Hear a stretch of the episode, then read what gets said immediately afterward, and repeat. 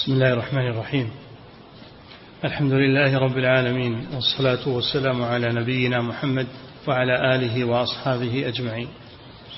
أما بعد قال المؤلف رحمه الله تعالى فإن كان لمحض الزيارة ولم يعزم على الدعاء والتوسل أعده من أوله. وأقول إنا قد إنا قد قدمنا في أوائل هذا الجواب. أنه لا بأس بالتوسل بنبي من الأنبياء أو ولي من الأولياء أو عالم من العلماء وأوضحنا ذلك بما لا مزيد عليه. بسم الله الرحمن الرحيم. الحمد لله والصلاة والسلام على رسول الله. نعم. سبق في أول الرسالة أنه رحمه الله أجاز التوسل بالأشخاص وبأعمال وبأعمال الصالحين. ونبهنا هناك أن هذا غلط وأن الإنسان لا يتوسل إلى الله إلا بعمله هو لا بعمل الصالحين وعمل غيره. هذا الذي وردت به الأدلة أنهم يتوسلون بأعمالهم هم لا يتوسلون بأعمال غيرهم. هو رحمه الله أعاد هذه المسألة هنا. وأحال عليها في أول الرسالة. نعم. وأقول إنا قد قدمنا في أوائل هذا الجواب أنه لا بأس بالتوسل بنبي من الأنبياء أو ولي من الأولياء أو عالم من العلماء وأوضحنا ذلك بما لا مزيد عليه. وأوضحنا أن هذا غلط منه رحمه الله. نعم. فهذا الذي جاء إلى القبر زائرا ودعا الله وحده وتوسل بذلك الميت كأن يقول اللهم إني أسألك أن تشفيني من كذا وأتوسل إليك بما لهذا العبد الصالح من العبادة لك والمجاهدة فيك والتعلم والتعليم خالصا لك فهذا لا تردد في جوازه. إلا هذا باطل. ليش ما فيه تردد؟ هذا باطل ولا يجوز لأنه لا دليل عليه ولا يتوسل إلى الله إلا بأعمال العبد. المتوسل. المتوسل يتوسل إلى الله بأعماله. مثل الذين انطبقت عليهم الصخرة سدت عليهم الباب توسلوا إلى الله بصالح أعمالهم. ما توسلوا بأعمال الصالحين. فالأدلة تدل على أنه لا يتوسل بصلاح الآخرين إنما يتوسل إلى الله بالأعمال التي صدرت من العبد المتوسل. وأيضا الدعاء وكأنه رحمه الله الآن يجيز الدعاء عند القبر أن يدعو الإنسان لنفسه الزائر يدعو لنفسه عند القبر. وهذا غلط. لا يجوز الدعاء عند القبر إنما يدعى للميت فقط. الزائر يدعو للميت فقط. وأما أن يدعو لنفسه فلا يجوز لأن هذا من وسائل الشرك. إذا أبحناه تدرج الأمر إلى أنه يدعو الميت في النهاية. فلا يجوز هذا. نعم. لكن لأي معنى قام يمشي إلى القبر؟ فإن كان لمحض الزيارة ولم يعزم على الدعاء والتوسل إلا بعد تجريد القصد إلى الزيارة فهذا ليس بممنوع. هذا غلط لأن لأنه سواء جاء إلى القبر وسار إليه بقصد التوسل بالصالحين أو الدعاء عند القبر هذا لا يجوز. سواء جاء بهذا القصد من الأصل أو جاء يريد زيارة الميت والسلام عليه ثم بدا له أن يدعو لنفسه وأن يتوسل بعمل الميت كل هذا لا يجوز. ولا فرق بين كونه يأتي بهذه النية أو تحدث له عند القبر. نعم. فإنه إنما جاء ليزور وقد أذن لنا رسول الله صلى الله عليه وسلم بزيارة القبور بحديث. صح. نعم أذن لنا الرسول صلى الله عليه وسلم بزيارة القبور. لكن وش الغرض؟ السلام على الميت والدعاء له. وأما أن ندعو لأنفسنا عند القبر أو نتوسل بالصالحين أو بهذا الميت إن كان من الصالحين بأعماله هذا لا يجوز. نعم. وقد أذن لنا رسول الله صلى الله عليه وسلم بزيارة القبور بحديث كنت نهيتكم عن زيارة القبور ألا فزوروها؟ نعم لأنه نهى عن زيارة القبور في أول الإسلام قبل أن يتمكن التوحيد. من القلوب فكانوا يزورونها الزيارة الشركية. الرسول سد هذا الباب ونهى عن زيارة القبور مطلقا هذا في أول الإسلام سدا للذريعة. ثم لما استقر التوحيد وعرفوه أذن لهم بزيارة القبور للسلام على الميت والدعاء له فقط. وللاعتبار بأحوال الموتى تذكر الآخرة أذن بذلك. أخيرا لما انتفى المحذور وتمكنت العقيدة الصحيحة وعرفت زال المحذور. زيارة القبور الزيارة الشرعية مسنونة ومستحبة. نعم. وخرج صلى الله عليه وسلم لزيارة الموتى ودعا لهم وعلمنا كيف نقول إذا نحن زرناهم. نعم الرسول أيضا كان يزور القبور ويدعو للأموات يسلم عليهم. فهو سن لنا هذا بقوله وبعمله عليه الصلاة والسلام. هذا سنة وفيه منفعة للحي لأنه يحصل على الأجر والتذكر ومنفعة للميت بالدعاء له الاستغفار له. هذه الزيارة الشرعية. نعم. وكان يقول السلام عليكم دار قوم مؤمنين وإنا بكم إن شاء الله لاحقون وآتاكم ما توعدون نسأل الله لنا ولكم العافية. نعم هذا الذي يقال عند زيارة القبور السلام على الأموات وطلب المغفرة لهم وتذكر الآخرة وإنا إن شاء الله بكم لاحقون. هذا تذكر للموت تذكر للآخرة. نعم. وإنا إن شاء الله بكم لاح وإنا إن شاء الله لا وإنا بكم إن شاء الله لاحقون وآتاكم ما توعدون. لكن قال العلماء كيف يقول إن شاء الله مع أنه معلوم أننا لاحقون بهم وأننا سنموت. فلماذا قال إن شاء الله؟ قالوا المراد أننا إن شاء الله نكون على عقيدة التوحيد لأن الإنسان لا يزكي نفسه. لا يزكي نفسه. فقول إن شاء الله راجع إلى ما نموت عليه من التوحيد وهذا لا يدري أحد. عن حصوله له إلا بمشيئة الله سبحانه وتعالى. وليس الاستثناء هنا راجع إلى قوله لاحقون. لا لأن معروف أننا لاحقون بهم. نعم. وأتاكم ما توعدون نسأل الله لنا ولكم العافية. أتاكم ما توعدون من الموت والقبر. نعم. وهو أيضا في الصحيح بألفاظ وطرق. ما في شك هذا صحيح وثابت. نعم. فلم مستحب. مستحب هذا نعم. فلم يفعل هذا الزائر إلا ما هو مأذون به ومشروع. نعم لا بأس في هذا نعم. لكن بشرط ألا يشد راحلته. لكن قوله أنه يدعو لنفسه وأنه يتوسل بعمل الميت هذا ما شرعه الرسول ولا أذن به. نعم. لكن بشرط أن لا يشد راحلته ولا يعزم على سفره. هذه مسألة مسألة زيارة القبور.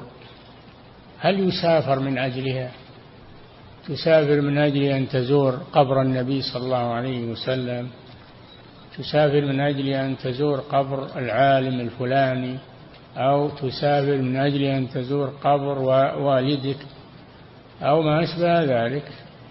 هذا لا يجوز السفر لا يجوز. لكن إذا كنت في البلد أو قدمت على البلد فإنك تسلم على الأموات الذين في هذا البلد.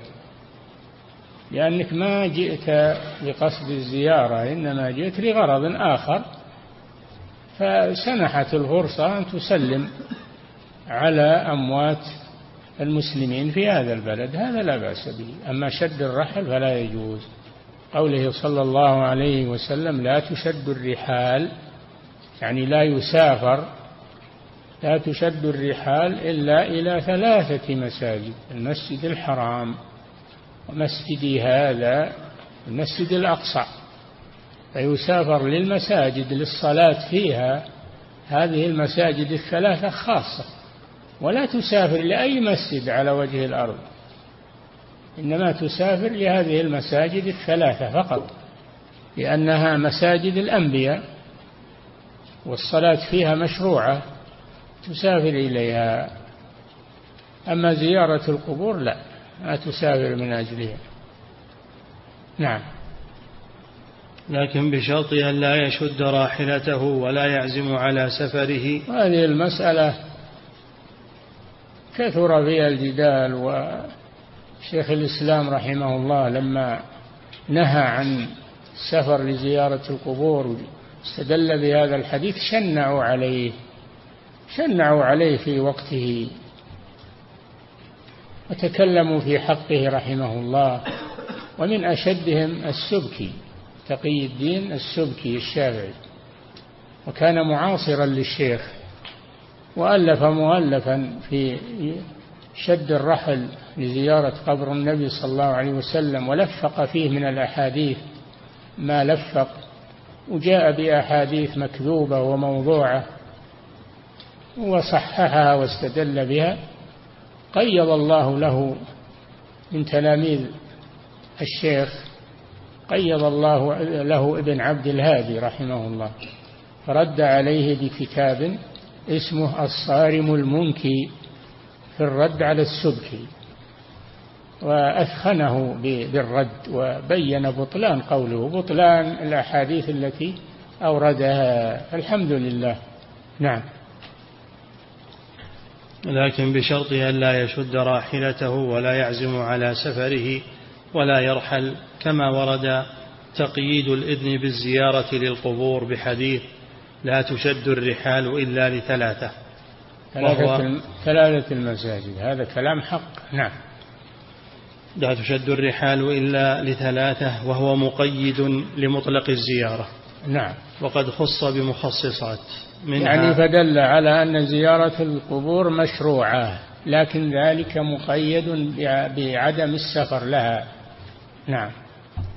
وقد, وقد خص وقد خص بمخصصات منها زيارة القبر الشريف النبوي المحمدي على صاحبه أفضل الصلاة والتسليم. وفي ذلك خلاف بين العلماء وهي مسألة من المسائل التي طالت ذيولها واشتهرت أصولها وامتحن بسببها من امتحن وليس ذلك ها هنا من مقصودنا. هذا كما أشرنا لكم أنهم شنعوا على الشيخ شيخ الإسلام ومن أشد من شنع عليه السبكي وجرت بينهما مشادات وقيض الله من تلاميذ الشيخ بن عبد الهادي فرد على السبكي ردا مفهما الصارم المنكي الرد على السبكي نعم.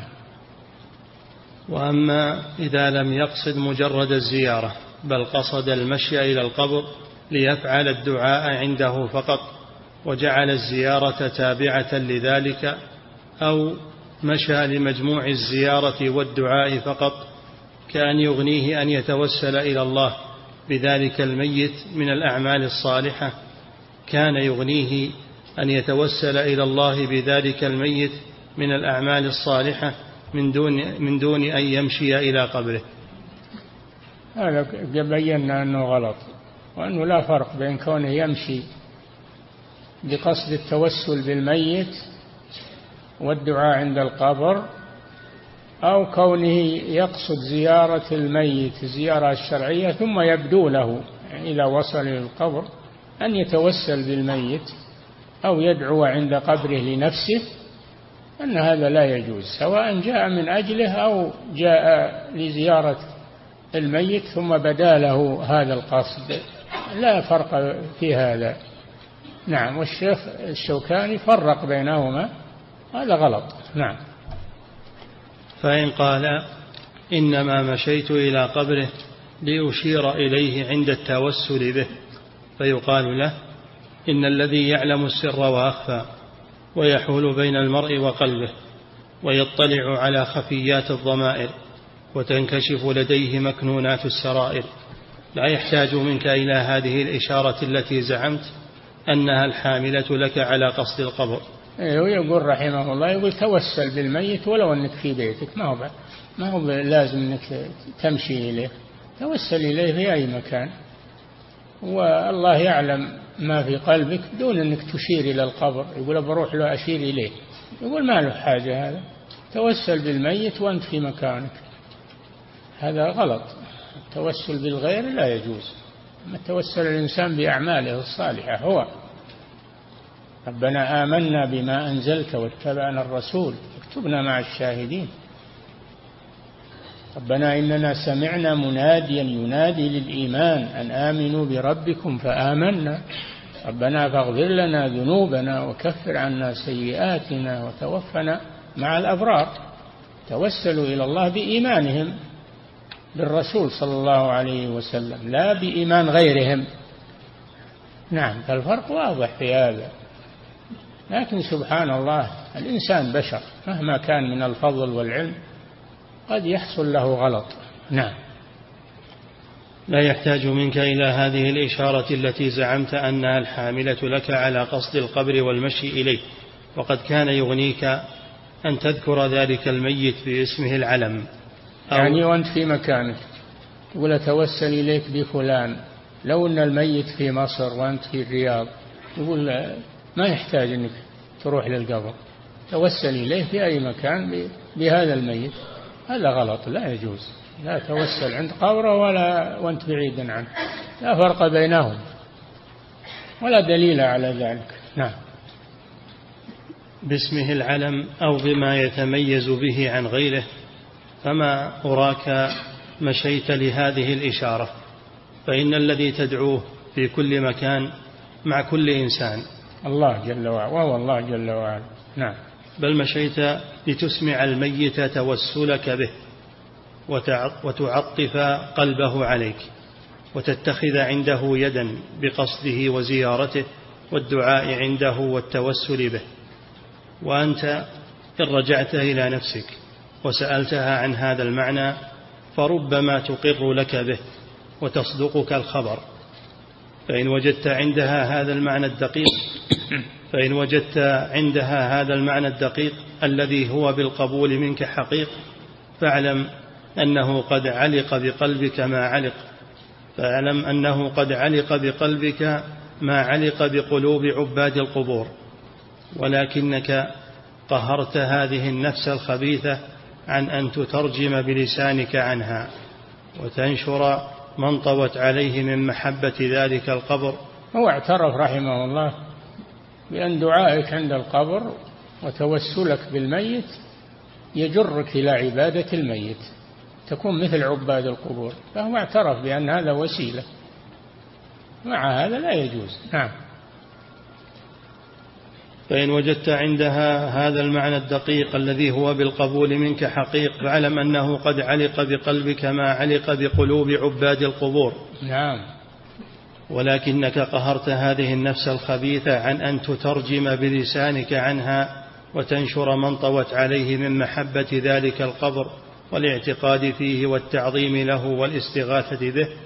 فأنت مالك لها من هذه الحيثية مملوك لها من الحيثية التي أقامتك من مقامك ومشت بك إلى فوق القبر فإن نعم. تداركت نفسك بعد هذه وإلا كانت المستولية عليك المتصرفة فيك وإلا كانت وإلا كانت المستولية عليك نعم. المتصرفة فيك المتلاعبة بك في جميع ما تهواه مما قد وسوس به لها الخناس الذي يوسوس في صدور الناس من الجنة والناس. آه كلام جميل هذا بس إنه يقول لا تروح بقصد الدعاء عند القبر. رح للزيارة وإذا بذلك تدعو لنفسك ادعو لنفسك. إذا بذلك توسل بالميت توسل.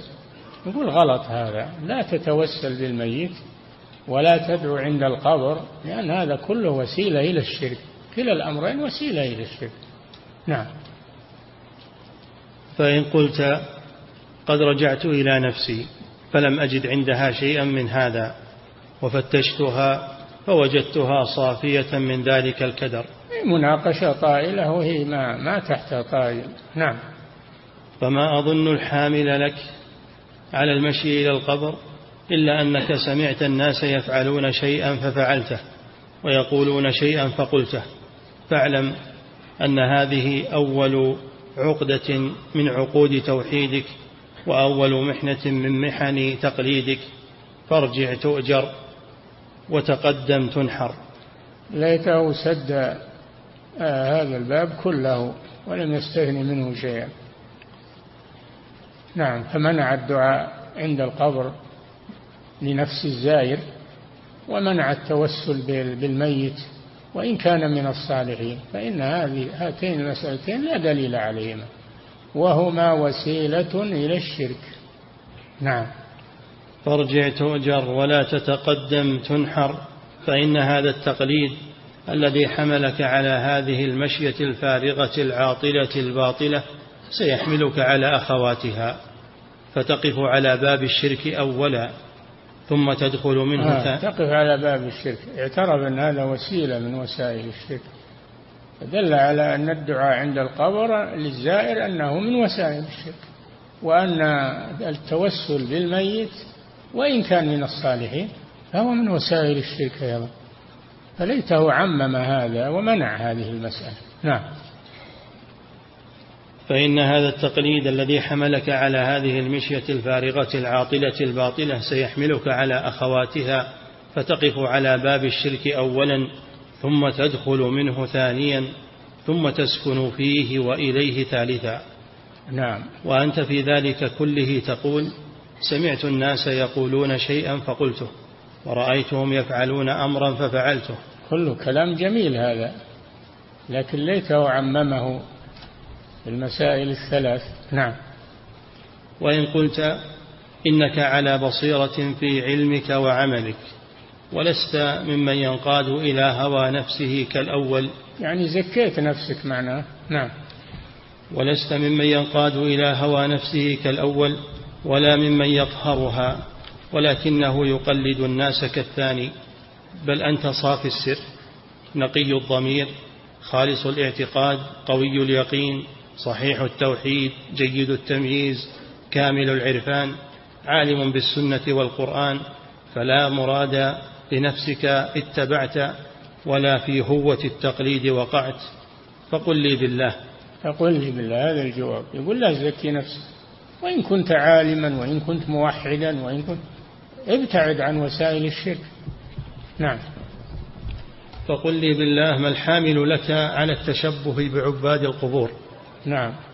والتغرير على من كان في عداد سليم الصدور. نعم. فإنه يراك الجاهل والخامل ومن هو عن علمك وتمييزك عاطل. هذه ناحية؟ أن أن أنك وإن كنت نقيا وموحدا ولا تقصد المقاصد السيئة تكون قدوة للآخرين والجهال يقتدون بك. نعم هذا صحيح. لكن قبل هذا هذا وسيلة إلى الشرك. وسيلة إلى الشرك. نعم. فإنه يراك الجاهل والخامل ومن هو عن علمك وتمييزك عاطل فيفعل كفعلك يقتدي بك وليس له بصيرة مثل بصيرتك ولا قوة في الدين مثل قوتك. طيب وإذا دعيت عند القبر لنفسك ما يقتدي بك الجهال؟ و يقتدون بك أيضا يدعون. ويتوسلون بالميت ويظنون أن الدعاء عند قبره مستجاب. إلى غير ذلك من المحاذير.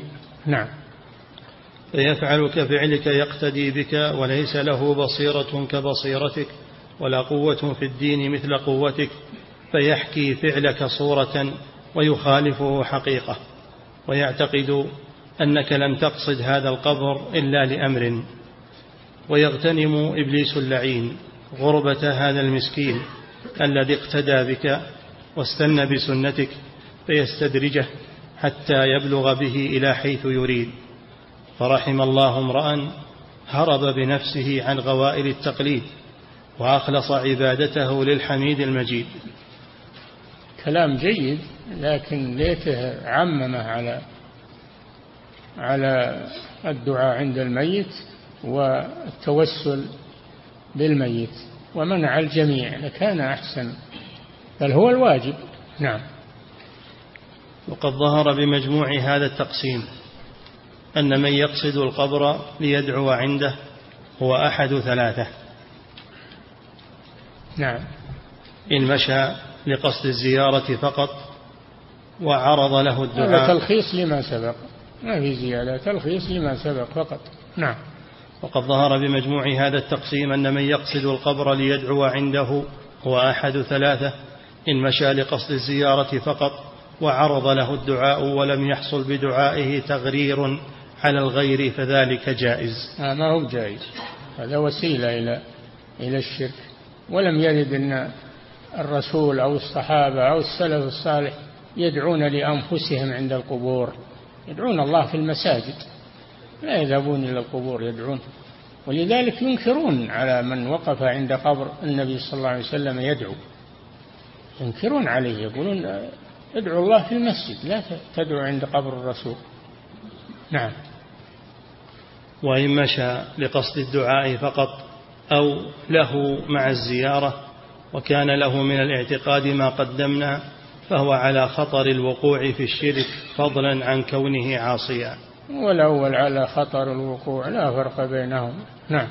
وإن لم يكن له اعتقاد في الميت على الصفة التي ذكرنا فهو عاص آثم وهذا أقل أحواله وأحقر ما يربح وأحقر ما يربحه في رأس ماله. نعم. وفي هذا المقدار كفاية لمن له هداية والله ولي التوفيق. نعم. خلاص انتهى والله أعلم وصلى الله وسلم على نبينا محمد والحمد لله رب العالمين. وغفر الله للإمام الشوكاني ما قدم في هذه الرسالة من آه، توضيح العقيدة الصحيحة وإخلاص التوحيد لله وإن كان إنها أخطأ في هذه المسألة فالله يغفر له ويتجاوز عنا وعنه. ويكون إن شاء الله الدرس القادم في رسالة ابن أبي مقدمة في مقدمة ابن أبي زيد القيرواني. تكون هي موضوع درسنا في المستقبل إن شاء الله. مقدمة ابن أبي زيد القيرواني المالكي. نعم. لأننا نحب أن نبين أن دعوة التوحيد التي دعا إليها الشيخ محمد بن عبد الوهاب رحمه الله أنه أنه لم ينفرد بها وإنما إخوانه من العلماء كلهم على هذا المنوال. الصنعاني الشوكاني آه، المقريزي كل هذا لنبين أن الشيخ لم ينفرد بهذا كما يقوله أعداء التوحيد. يقولون ابن عبد الوهاب جاء بدعوة جديدة. ومذهب خامس نقول هؤلاء إخوانه من الأئمة والعلماء نهجوا مثل منهجه منهم من هو متقدم عليه ومنهم من هو معاصر له ومنهم من هو بعده مثل الشوكاني. نعم. فضيلة الشيخ وفقكم الله أسئلة كثيرة تسأل في مسألة واحدة وهي يقولون إنه عرضت لهم شبهة وهي كيف نرد على من يقول بجواز الدعاء عند القبر بجواز الدعاء عند القبر لنفسه مستدلا بحديث النبي صلى الله عليه وسلم نسأل الله لنا ولكم العافية. أي ما سأل لنفسه خاصة قال نسأل الله لنا العافية. إنما قال لنا ولكم فهو تبع هذا تابع الدعاء للميت. نعم. فضيلة الشيخ وفقكم الله. يقول هل كل وسيلة من وسائل الشرك الأكبر تعتبر شركا أصغر؟ تعتبر وسيلة إلى الشرك. يقال كذا وسيلة إلى الشرك. ويوقف عند هذا. نعم. فضيلة الشيخ وفقكم الله هل يجوز للإنسان أن يقول لإنسان حي؟ اشفع لي عند الله؟ يقول له ادعو لي ادعو لي أحسن ادعو الله لي. يطلب منه الدعاء. نعم. فضيلة الشيخ وفقكم الله يقول ما الفرق بين شد الرحال لطلب العلم في المساجد وبين شد الرحال للقبور وكلاهما عبادة؟ طلب شد الرحال لطلب العلم شد الرحال لزيارة الأقارب شد الرحال للتجارة. كل هذه أمور جائزة ليست عبادة. هذه ليست من التجارة ليست من العبادة وإنما هي لطلب الرزق. شد الرحال لأجل صلة الأرحام.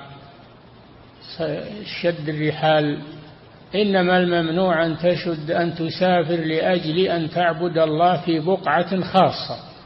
غير المساجد الثلاثة. ما ورد هذا أنك تسافر لتصلي في المسجد الأموي مثلا في في الشام المسجد الأموي أو تسافر لتصلي في مساجد العراق التي كان السلف يصلون فيها. ما ورد هذا. إنما ورد في المساجد الثلاثة فقط. فلا تشد الرحال لأجل العبادة في المكان. خاص في المكان الخاص إلا للمساجد الثلاث. وما عداها فالأرض كلها سواء. اعبدوا الله اعبد الله في أي مكان. وأما ما عداها من المقاصد فهذا لا يدخل في هذه المسألة. سافر للتجارة سافر لطلب العلم سافر لزيارة الأقارب سافر لأي غرض مباح ما في مانع. إنما أن تسافر لأجل أن تعبد الله في مسجد خاص أو بقعة خاصة هذا لا يجوز. نعم. فضيلة الشيخ وفقكم الله يقول هل يجوز السفر وشد الرحل إلى مكة بقصد تشييع جنازة لقريب؟ لا ما يسافر من أجل من أجل حضور الجنازة إلا إذا كان من أقارب الميت ويحتاجون إلى حضوره أو يتطلعون إلى حضوره لا بأس إذا كان من أقارب الميت. أما غيره فيدعو للميت وهو في مكانه. يدعو له وهو في مكانه ولا حاجة أنه يسافر للصلاة عليه نعم أو لتشييع. ما ورد هذا عن السلف أنهم يسافرون للصلاة على الجنائز نعم. فضيلة الشيخ وفقكم الله. يقول إذا كان قبر قريبي قريبا مني وأذهب إليه وأمر عليه باستمرار فأسلم عليه هل يجوز هذا؟ لا بأس بذلك لكن التكرار المستديم ما ينبغي ينبغي بين حين وآخر ما ينبغي يعني دائما دائما تمر عليه كل يوم لكن بين حين وآخر. نعم. فضيلة الشيخ وفقكم الله. يقول يوجد ولهذا كرهوا أن الإنسان كل ما يدخل المسجد النبوي يروح يسلم على الرسول. كرهوا هذا ومنعوا منه. إنما هذا للقادم من سفر فقط. خشية من الغلو. نعم. فضيلة الشيخ وفقكم الله. يقول يوجد شخص قد حفر في بيته حفرة على شكل قبر فسألته لما؟ فعلت هذا فقال من أجل أنه كلما أحسست بقسوة في قلبي ذهبت إلى هذه الحفرة حتى يلين القلب. فهل فعله هذا مشروع؟ هذا ما ورد عن السلف ولا عليه دليل وأيضا هذا من التكلف. يا أخي ليه ما تقرأ القرآن؟ اللي فيه المواعظ وفيه التذكير وفيه العبر. اقرأ القرآن بتدبر وسيلين قلبك بإذن الله. القرآن يلين القلوب. ألا بذكر الله؟ تطمئن القلوب والقرآن أعظم الذكر. نعم. فضيلة الشيخ وفقكم الله يقول هل التوسل بالنبي صلى الله عليه وسلم يعد من الشرك الأكبر؟ لا ما هو من الشرك الأكبر. من الشرك إلا إذا دعا الرسول إذا دعا الرسول أو ذبح له أو فهذا من الشرك الأكبر. أما مجرد التوسل من غير أن يتقرب إلى المتوسل به بشيء من العبادة فهذا بدعة ووسيلة إلى الشرك. بدعة ووسيلة إلى الشرك. لا يقال إنه شرك. نعم. فضيلة الشيخ وفقكم الله. يقول المؤلف رحمه الله تعالى قد قال هذه العبارة قبل قليل فإن الذي تدعوه في كل مكان مع كل إنسان. وقد أشكلت علي في معه كل مكان. يقول معه. والمعية عامة يا أخي. المعية عامة وخاصة. إن الله مع المتقين مع المحسنين يعني يمشي معهم. لا. يعني بإحاطته وعلمه ونصره وتأييده. فهو مع المتقين معية خاصة. معناها النصر والتأييد والحفظ والرعاية ومع جميع الناس بمعنى أنه محيط بهم ويعلم ما هم عليه فهو معهم سبحانه وتعالى. ما يكون من نجوى ثلاثة إلا ورابعهم ولا خمسة إلا وسادسهم ولا أدنى من ذلك ولا أكثر إلا هو معهم أينما كانوا أينما كانوا. فهو مع عباده كلهم كافرهم ومؤمنهم معية عامة يعلم ما يعملون. وهو مع عباده المتقين معية خاصة. إنني معكما أسمع وأرى. هل معنى ذلك أن الله ذهب مع موسى وهارون ووقف على فرعون معهما؟ لا. معناه أنه معهم بعلمه وإحاطته ونصره وتأييده. نعم. والنبي صلى الله عليه وسلم قال لصاحبه في الغار لا تحزن إن الله معنا. هل معنى ذلك أن الله معهم في الغار؟ لا. أنه معهم بنصره وتأييده وعلمه وإحاطته. نعم. فضيلة الشيخ وفقكم الله. يقول في حديث النبي صلى الله عليه وسلم كنت نهيتكم عن زيارة القبور ألا فزوروها. يقول لماذا لا يشمل الاستثناء هنا نساء المؤمنين؟ فيجوز لهن الزيارة.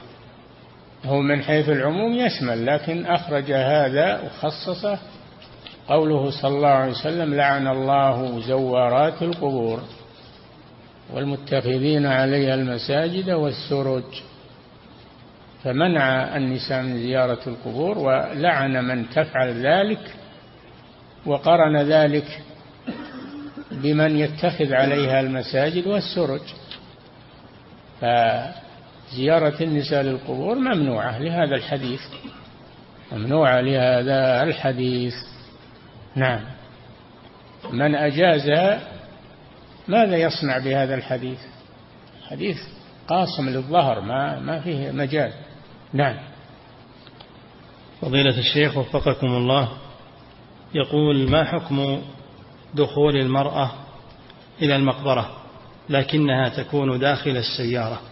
فهل هذا جائز؟ ليش تدخل في المقبرة؟ ما يجوز للمرأة تدخل في المقبرة لا بسيارة ولا ولا غيرها. ما يجوز للمرأة أنها تدخل في المقبرة.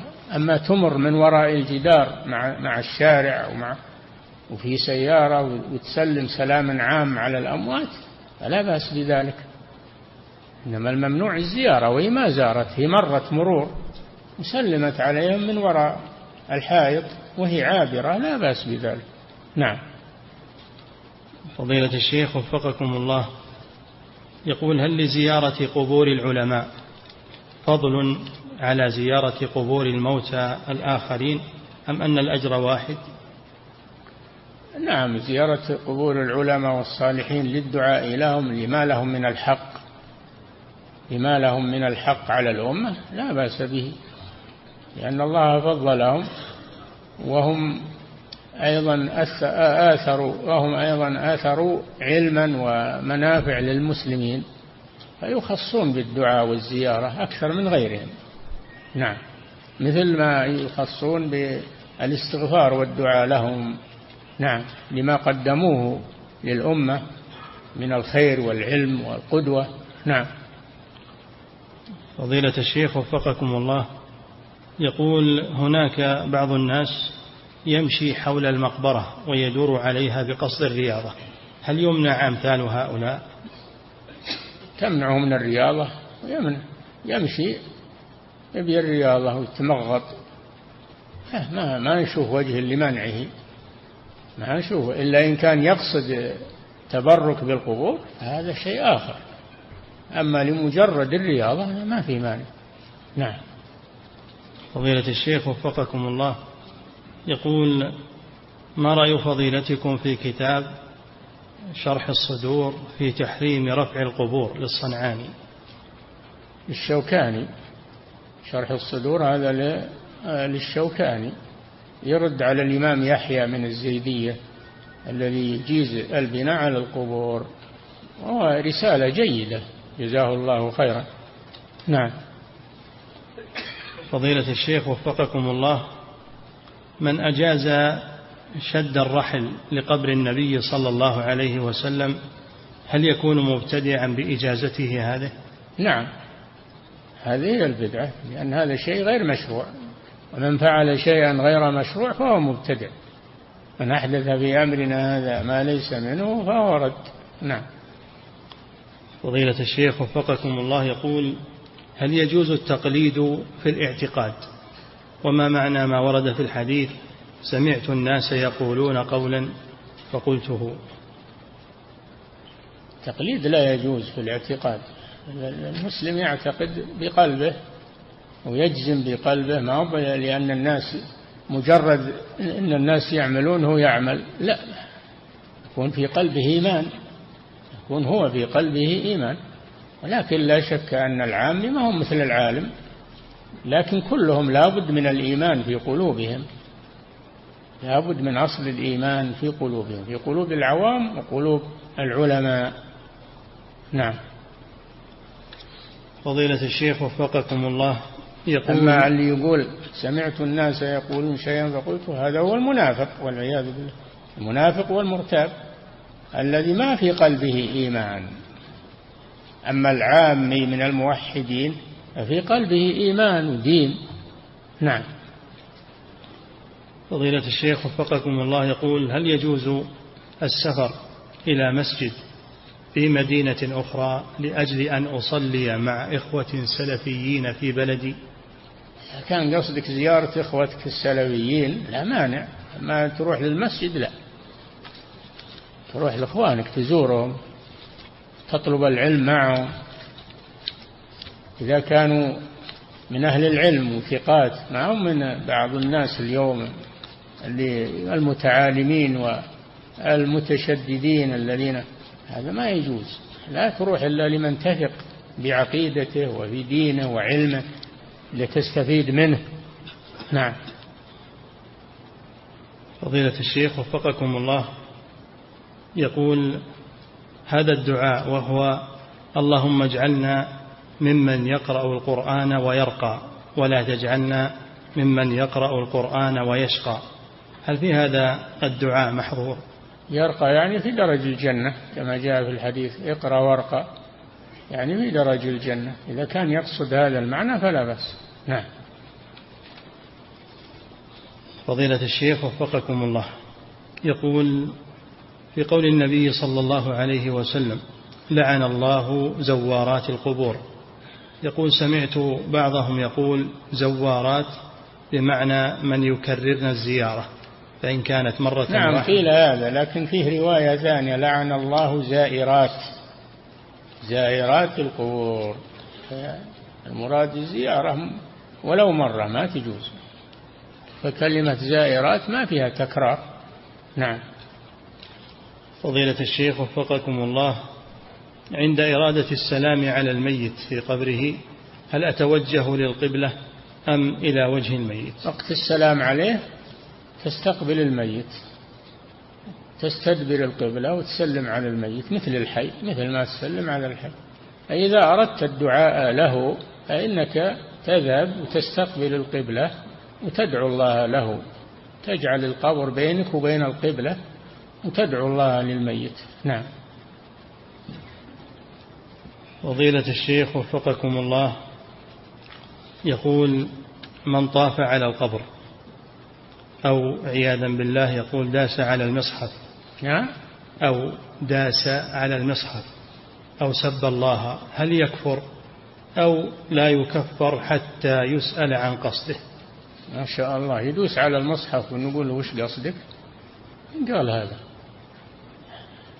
يدوس على المصحف وتقول له وش قصدك؟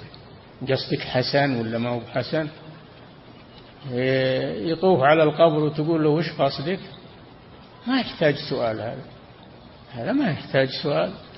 أول شيء هذا بدعة طواف على القبور. وثانيا أنه ما طاف عليه إلا لأنه إيه، يرجو من الميت. يرجو من الميت. لو لم يكن يرجو من الميت ما طاف على قبره. القبور كثيرة ما طاف عليها. إنما طاف على هذا دليل على أنه أنه يعتقد فيه فلا يجوز هذا. العبادات من فعلها لغير الله فإنه مشرك. ولا نسأل عن ما في قلبه وش قصدك وش ما. نحن نحكم على الظاهر وعلى الأفعال على الأفعال خاصة. من قال يا علي تقول وش قصدك؟ هذا دعاء دعاء لا يكون إلا لله هذا شرك واضح.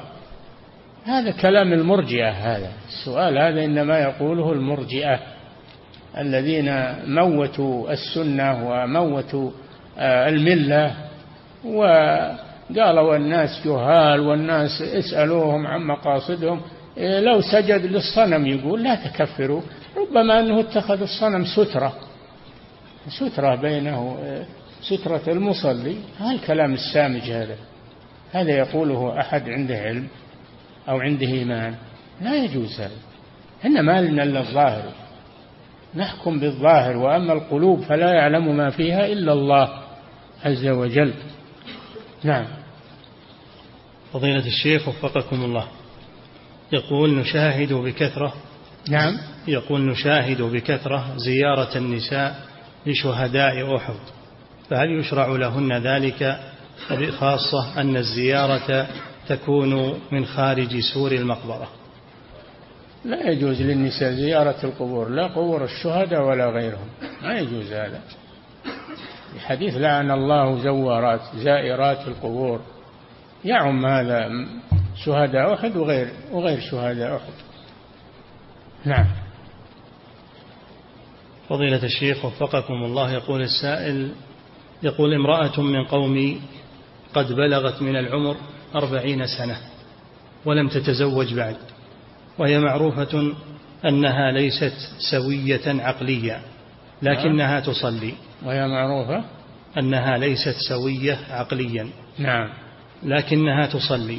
يقول سألتني والدتها أن أستفتي لها هل يجب عليها الحج مع العلم أنه لا بد من أحد يقودها ويمسك بيدها.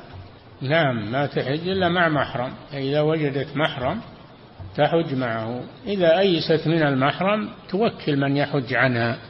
إذا كان عندها مال إذا كان عندها مال توكل من يحج عنها وتدفع نفقته. نعم من مالها. نعم. فضيلة الشيخ وفقكم الله. يقول السائل الصلاة الرباعية إذا قصرت. فهل يتورك المصلي فيها؟ لا الثنائية سواء مقصورة أو غير مقصورة ما يتورك فيها إنما هذا في الزائدة على ركعتين مثل المغرب مثل العشاء الظهر العصر. الصلاة التي فيها جلوسان يتورك في الأخير وفي الأول يفترش. أما الصلاة التي ليس فيها إلا تشهد واحد فيفترش فيها ولا يتورك نعم. فضيلة الشيخ وفقكم الله يقول السائل ذكر بعض أهل العلم كابن حجر الهيتمي وغيره وغيره وغيره أن التشبه على ثلاثة أنواع تشبه بالكفار وتشبه بأهل البدع وتشبه بأهل الفسق. وقال كلها لا تجوز. فهل تقسيمهم هذا صحيح وكيف يكون التشبه بأهل البدع؟ نعم التشبه محرم كله لكن يتفاوت بعضه أشد من بعض. بعضه أشد من بعض. فهذا التفصيل لا ما أخذ عليه فيما يظهر لي. نعم. فضيلة الشيخ وفقكم الله يقول إذا نسي المأموم قراءة التشهد الأخير فهل يتحمله عنه الإمام؟ اي نعم إذا كان مع الإمام من من أول الصلاة. إذا كان مع الإمام من أول الصلاة فإن الإمام يتحمل عنه سجود السهو ما سهى فيه مع إمامه. وأما إذا كان مسبوقا وسهى فإنه لا يتحمله الإمام. إذا أكمل صلاته يسجد للسهو. نعم.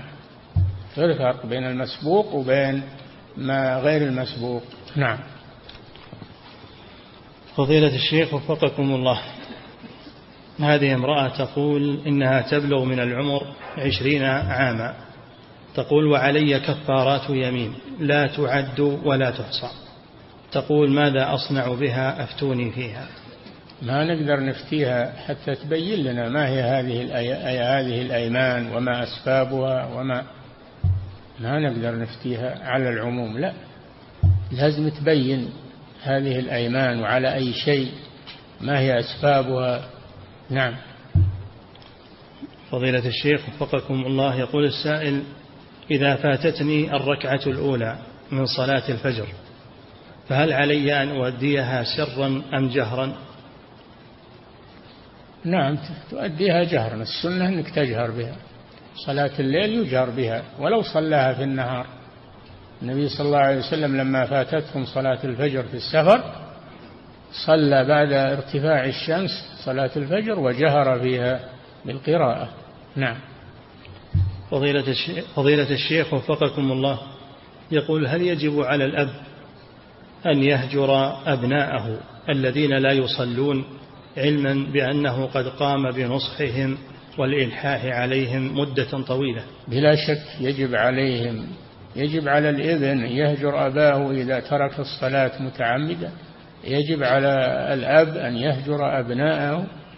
قوله تعالى لا تجد قوما يؤمنون بالله واليوم الآخر يوادون من حاد الله ورسوله ولو كانوا آباءهم أو أبناءهم أو إخوانهم أو عشيرتهم. نعم. فضيلة الشيخ وفقكم الله.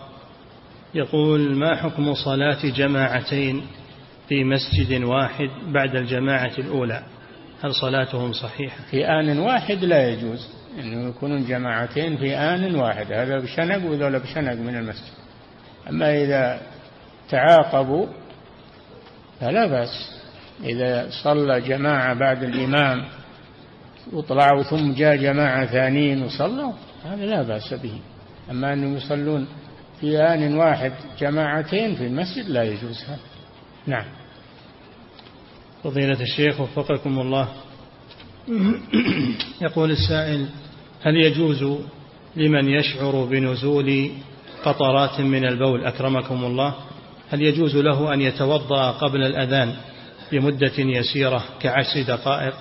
علما أنه لو توضأ بعد الأذان فقد يتأخر عن تكبيرة الإحرام. أول شيء ربما يكون عنده وسواس. يورى له أنه يخرج من بوله وما يخرج من شيء الشيطان حريص على إيذاء المسلم. إذا كان هذا من باب الوسواس والشك يتركه ولا يلتفت إليه. ما إذا تحقق من تقاطر البول ولا يستطيع منعه فهذا يتوضأ عندما يريد الصلاة ويصلي. وكونه يتوضأ قبل الصلاة بدقائق من أجل يمشي للمسجد الدقائق ما تضر لا بأس. نعم. أما وقت طويل لا. نعم. فضيلة الشيخ وفقكم الله يقول ما حكم حديث الرجل مع المرأة الأجنبية في أمور الدين والدعوة؟ هل هذا جائز؟ إذا لم يكن فيه فتنة لا بأس. هذا من أجل المقاصد من أجل الدين والدعوة وتعليمها. يعني بهاتف ولا جوال ولا لا بأس بذلك لأن هذا من من الدعوة إلى الله.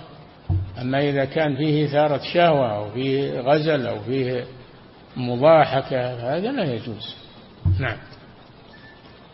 فضيلة الشيخ وفقكم الله يقول هل يجوز للزوج أن ينظر في أجهزة زوجته كجهاز الجوال وجهاز الكمبيوتر لمراقبة ما تنظر إليه ومن تراسل. لا شك في هذا هذا واجب عليه لأن لأنه قيم عليها يراقبها إن حصل يمنعها من هذه الأمور ولا تستعملها براءة لها هذا أطيب. ما إذا أنه ما يستطيع يمنعها منها فلا على أقل أنه يراقبها ويتفقدها. نعم. وكذلك حفظك الله يسأل ويقول وهل يجوز للزوجة أن تنظر في أجهزة زوجها للغرض نفسه؟ نعم. إذا كان القصد منه الإنكار إنكار المنكر هذا يجب عليها ويجب عليه نحو الآخر. هذا من إنكار المنكر. نعم. فضيلة الشيخ وفقكم الله. يقول هل هناك فضل في العمرة في شهر ذي القعدة؟ الرسول صلى الله عليه وسلم كل العمر التي أداها كلها في أشهر الحج. شهر القعدة من أشهر الحج. فكل العمر التي أداها في أشهر الحج. إلا عمرة الجعرانة إنه أداها في شوال لما قدم من الطائف. ومر بالجعرانة أحرم منها لأنها على حدود الحرم. دخل وأدى العمرة. وأما بقية عمر الرسول فهي كلها في أشهر الحج كما ذكر ابن القيم في زاد المعاد. نعم. فضيلة الشيخ وفقكم الله يقول هل يجوز للحاج أو المعتمر عند التحلل أن يأخذ من شعره هو بنفسه؟ أي لا مانع. لا مانع أنه إذا أراد التحلل أنه يقص من شعره للتحلل. ما قصه للرفاهية أو ل... إنما قصه للتحلل. هذا نسك. قصه للنسك. لا بأس بذلك. نعم الممنوع أنه يقصها ويحلقه للرفاهية. نعم. ويقول حفظك الله هل يجوز له أن يحلق أو يقصر وهو قد خرج من مكة مع العلم؟ أنه ما زال لابس لإحرامه ولم يرتكب محظورا إلى أن وصل إلى بلده. لا بأس. يجزئ الصوم. يقولون يجزئ الصوم والحلق في كل مكان. لا بأس بذلك. نعم. فضيلة الشيخ وفقكم الله يقول رجل حصل عليه حادث في رمضان وأفطر ثلاثة عشر يوما ثم حصل عليه ثم حصل عليه حادث قبل رمضان هذا العام حادث في العام الماضي يقول. حصل عليه حادث قبل رمضان هذا العام بيوم ومات ولم يقضي هذه الأيام التي كانت عليه سابقا. هل يلزم أقاربه أن يقضوا عنه؟ اللزوم ما يلزمهم لكن يستحب لهم أن يقضوا عنه. لقوله صلى الله عليه وسلم من مات وعليه صوم صام عنه وليه. نعم. فضيلة الشيخ وفقكم الله. يقول لقد سمعت أنه ورد عن بعض الصحابة رضوان الله عليهم أنهم كانوا إذا جلسوا مع بعضهم البعض ثم أرادوا أن يفترقوا قرأ أحدهم سورة العصر. فهل هذا من السنة؟ نعم. كانوا يفعلون هذا. تواصوا بالحق. من أجل قوله تعالى وتواصوا بالحق وتواصوا بالصبر. نعم.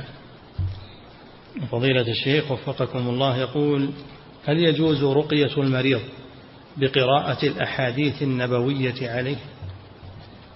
الدعاء الأحاديث اللي فيها أدعية يقرأها الأدعية يقرأها على المريض. نعم. فضيلة الشيخ وفقكم الله يقول ما حكم ضرب الدف بالنسبة للنساء والرجال؟ الرجال لا ما ورد هذا. أما النساء فيما بينهن فلا بأس بل هو سنة لإعلان النكاح. سنة لأجل إعلان النكاح. نعم. فضيلة الشيخ وفقكم الله يقول هل يجوز لرجل تأخر عن صلاة الوتر؟ هل يجوز له أن يصليها بعد أذان الفجر في المسجد قبل صلاة ركعتي سنة الفجر؟ السنة أن يصليها بالنهار يصليها بالنهار كما كان النبي صلى الله عليه وسلم يقضي وتره في النهار ويشفعه. نعم. فضيلة الشيخ وفقكم الله هذه امرأة تقول تقول إنها امرأة كبيرة في السن وقد حججت تقول قبل ثلاثين سنة ووكلت في الرمي ولما سألت العلماء أفتوني بأن أذبح فدية في الحرم. فقمت بذبح فدية في الحرم للفقراء لكني أكلت منها. هل يجوز أن آكل منها؟ ما يجوز لأنها كفارة والكفارة لا يأكل منها صاحبها. فهي تضمن قدر ما أكلت تتصدق به في الحرم. نعم. فضيلة الشيخ. تشتري لحم بقدر ما أكلت تتصدق به في الحرم. نعم. فضيلة الشيخ وفقكم الله يقول شخص أثناء الطواف أحدث في الشوط الرابع فأتم طوافه ثم سعى ثم توضأ وطاف الثلاثة الأشواط التي قال التي كان فيها حدث. فهل فعله صحيح؟ لا فعله ما هو صحيح. لازم يعيد الطواف كاملا ويعيد السعي بعده. نعم. نعم. فضيلة الشيخ وفقكم الله. يقول بعض الناس ينقل الميت من بلد إلى بلد ومن أقاربه وأهله من يشد الرحال للصلاة عليه في ذاك البلد. فما نصيحتكم لهؤلاء؟ إيش؟ بعض الناس ينقل الميت من بلد إلى بلد ومن أقاربه وأهله من يشد الرحال للصلاة عليه في ذاك البلد. يقول ما النصيحة لهؤلاء؟ كما سبق أنه ما يسافر من أجل الصلاة على الميت لكن يدعى له في أي مكان. وإذا كان من أهل الشان وأهل العلم لا بأس أن يصلي عليه صلاة الغائب. إذا كان من أهل الشان وأهل العلم الذين لهم نفع في الإسلام صلي عليه صلاة الغائب ولا يسافر من أجل الصلاة عليه. ونقل الميت إذا كان لغرض صحيح لا بأس. ينقل. نعم. فضيلة الشيخ وفقكم الله يقول السائل يقول عندما توفي والدي رحمه الله قررت في نفسي وحلفت أن أتصدق بكل ما يأتي إلي من الميراث. عندما توفي والدي رحمه الله قررت في نفسي وحلفت أن أتصدق بكل ما يأتي إلي من الميراث صدقة عن والدي. ثم بعد توزيع الإرث الآن لم أفعل هذا. وأخذت المبلغ لي فهل في ذلك شيء؟ إذا كان مجرد نية في قلبك فلا يلزم هذا أما إذا تلفظت إذا تلفظت بهذا يلزمك أن تنفذ ما ما تلفظت به. نعم. فضيلة الشيخ وفقكم الله يقول هل ترفع الأيدي عند الدعاء أثناء وجوده عند القبر هل هل ترفع الأيدي بالدعاء عند القبر؟ إذا أردت تدعو للميت ما في مانع ترفع يديك لأن رفع اليدين من أسباب القبول. نعم. فضيلة الشيخ وفقكم الله يقول هل يجوز للإنسان أن يشد الرحل لأجل الاعتكاف في أحد مساجد مكة أو المدينة وليس في المسجد الحرام أو المسجد النبوي؟ نعم مساجد مكة سواء لأنها كله المسجد الحرام. الحرم كله داخل الأميال كله هو المسجد الحرام. يجوز هذا في مكة. وأما المدينة المسجد النبوي وأما مساجد المدينة ما أدري ما أدري يشملها ولا لا. لكن مكة ما في شك المساجد يشمله فضل الحرم. نعم. فضيلة الشيخ وفقكم الله. لكن ما يخص مسجدا معينا. ما يخص مسجدا معين يسافر من هنا المسجد المعين في العزيزية أو في مسجد معين لا. لكن في مساجد مكة أي مسجد يتيسر له؟ نعم. فضيلة الشيخ وفقكم الله يقول شخص يشكو من تساقط شعر لحيته. فقيل له إن علاج هذا التساقط هو أن يحلقها مرة واحدة ثم يتركها فتم فينبت الشعر ولا يتساقط. لا لا ما يجوز. هذا حرام ما يتعالج بشيء حرام. لا يجوز حلقها الحمد لله. تساقطها بدون اختيار يرضى بهذا والحمد لله. نعم. فضيلة الشيخ وفقكم الله يقول ما حكم أن يضع الإنسان شماغه على وجهه أثناء سجوده يضعه بينه وبين الأرض. إذا كان يتأذى بالأرض من حر أو شوط أو الفراش عليه رائحة كريهة لا بأس بذلك. إذا احتاج إلى هذا لا بأس. نعم. فضيلة الشيخ وفقكم الله. يقول هل ورد ما يدل على أن الميت يسمع كلام الحي ومتى يكون ذلك؟ الله أعلم. هاي أمور القبر وأمور البرزخ وأمور الآخرة ما نتكلم فيها إلا بدليل. إلا بدليل يدل على ذلك. نعم. فضيلة الشيخ وفقكم الله السفر وشد الرحل لأجل تعزية أهل الميت. يقول هل هذا مباح؟ حاجة إلى السفر. عندك الجوال عندك التلفون كلمهم كأنك عندهم. حاجة إلى السفر نعم.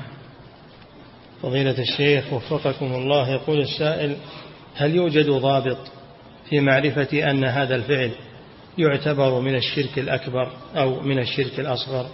إذا كان من أنواع العبادة وصرفه لغير الله هذا من الشرك الأكبر. ذبح لغير الله نذر لغير الله دعا غير الله هذا من الشرك الأكبر. أي نوع من أنواع العبادة إذا فعل لغير الله فهو شرك. شرك أكبر نعم. أما الحلف لغير الله أما الرياء أما هذا شرك أصغر نعم. قول لولا الله وأنت ما شاء الله هذا كله من الشرك الأصغر. نعم. فضيلة الشيخ وفقكم الله يقول السائل حولت لأحد المساكين خارج هذه البلاد حولت له زكاة مال ثم استلمها. واتصل بي وقال إنها قد سرقت منه بعد أن استلمها. سؤاله هل أغرم هذه الزكاة؟ لا ما دام استلمها ما دام استلمها برئت ذمتك. وهو هو الذي فقد ما هو أنت. نعم. لكن إن أردت أنك تساعده من باب المساعدة هذا شيء طيب. أما الوجوب لا. نعم. فضيلة الشيخ وفقكم الله. يقول في إحدى المقابر في الرياض قام بعض الناس بتركيب مراوح تنفث الهواء مع شيء من رذاذ الماء وذلك لتلطيف الجو وتخفيف الحر. يقول ما حكم مثل هذا الفعل؟ يا إخواني الإحداثات هذه ما تصلح. ما تصلح للمقابر مقابر حساسة ويحصل عندها أشياء قد تتطور فيما بعد. فنترك المقابر ما نحدث فيها شيئا. من استطاع أنه يحضر الدفن يحضر ومن لا يستطيع لا يحضر. الحمد لله. نعم. أما نجعل مراوح ونجعل مظلات ونجعل ونجعل هذا لا يجوز. نعم. فضيلة الشيخ وفقكم الله يقول ما ضابط الإنكار العلني؟ وكيف يكون هذا الضابط؟ مع المسؤول أو مع المدير أو مع ولي الأمر هل ينكر عليهم علنا؟ لا النصيحة إنما تكون سرا بين الناصح والمنصوح لأن هذا أدعى للقبول وأستر. ستر مسلما ستره الله الدنيا والآخرة. لا شك أن إسرار النصيحة وإسرار الإنكار أنه أدعى للقبول وأستر على أخيك. نعم. فضيلة الشيخ وفقكم الله يقول هل من يخاف على نفسه من الزنا لكنه عاجز عن الزواج عجزا ماليا؟ هل يجب عليه الزواج؟ لا يجب عليه وهو عاجز وليستعفف الذين لا يجدون نكاحا حتى يغنيهم الله من فضله ولكن كما قال النبي صلى الله عليه وسلم ومن لم يستطع فعليه بالصوم فإنه له وجه. الصوم يزيل شدة الشهوة ويزيل خطر الوقوع في الزنا. نعم. فضيلة الشيخ وفقكم الله. يقول هل يشترط لسجود الشكر الطهارة؟ لا الصحيح أنه لا يشترط لأنها ليست صلاة إنما هي عبادة مستقلة. نعم. كذلك حفظك الله سجود التلاوة. هل يشترط له الطهارة؟ لا لا. نعم. فضيلة الشيخ وفقكم الله يقول السائل انتشرت كلمة عند بعض الشباب ونريد أن نعرف حكمها وهي الرحمن في السماء وقبيلة كذا في الأرض. ذكر اسم القبيلة. يقول هل هذا جائز؟ إيه القبيلة ما هي في الأرض؟ هي في الأرض. والله في السماء بلا شك. هو ما ما جاب شيء ما هو صحيح. الله في السماء والقبيلة والناس في الأرض. نعم. إيش قصده من هذا؟ ها؟ ما ذكر شيء. ما ما قصد هذا أصله جائز لا بأس. نعم. فضيلة الشيخ وفقكم الله. يقول معلمة تبعد مدرستها عن بيتها مسافة مئة, مئة كيلو. وتذهب مع سائق معه زوجته ومجموعة من النساء كل يوم. هل في هذا محظور؟ يعني زوجته ليست محرما. لا بد من محرم مع المرأة. لا يحل لامرأة تؤمن بالله واليوم الآخر أن تسافر إلا ومعها محرم ذو محرم. ما يجوز هذا. والوظيفة ما هي بلازمة. إذا كان ما في وظيفة قريبة في البلد وظيفة ما هي بلازمة. نعم نرتكب محرم علشان تحصيل وظيفة. نعم. فضيلة الشيخ وفقكم الله. يقول رجل اعتكف في العشر الأواخر من رمضان وأحيانا كان يكلم زوجته عن طريق الجوال. ها؟ رجل اعتكف في العشر الأواخر من رمضان وأحيانا كان يكلم زوجته بالجوال قد تصدر منه بعض الكلمات. التي فيها غزل لها هل هذا جائز في الاعتكاف لا ما هو جائز. الرفث ما يثير الشهوة لا يجوز لا يجوز له وهو صائم. أما الكلام العادي الذي لا يثير الشهوة وهو لحاجة لا بأس به. نعم. فضيلة الشيخ وفقكم الله يقول السائل ذكرتم حفظكم الله قبل قليل أنه لا تجوز صلاة جماعتين في آن واحد. ولكن بعض الناس يدخل المسجد فيرى أولادا صغارا يصلون جماعة فلا يصلي معهم بل يقيم جماعة أخرى. ما حكم فعله؟ وهل يعتبر هذا من الكبر؟ إذا كان الأطفال بالغين صلاتهم صحيحة يدخل معهم. إذا كان الأطفال مميزين ما بالغين إذا كانوا مميزين تصح صلاتهم هل يدخل معهم؟ ولا يصلي وحده نعم وإذا جاء جماعة يصلون مع الأطفال ما في مانع. لأنها تصح صلاتهم والحمد لله. نعم. انتهى. الله تعالى أعلم وصلى الله وسلم على نبينا محمد وعلى آله وصحبه.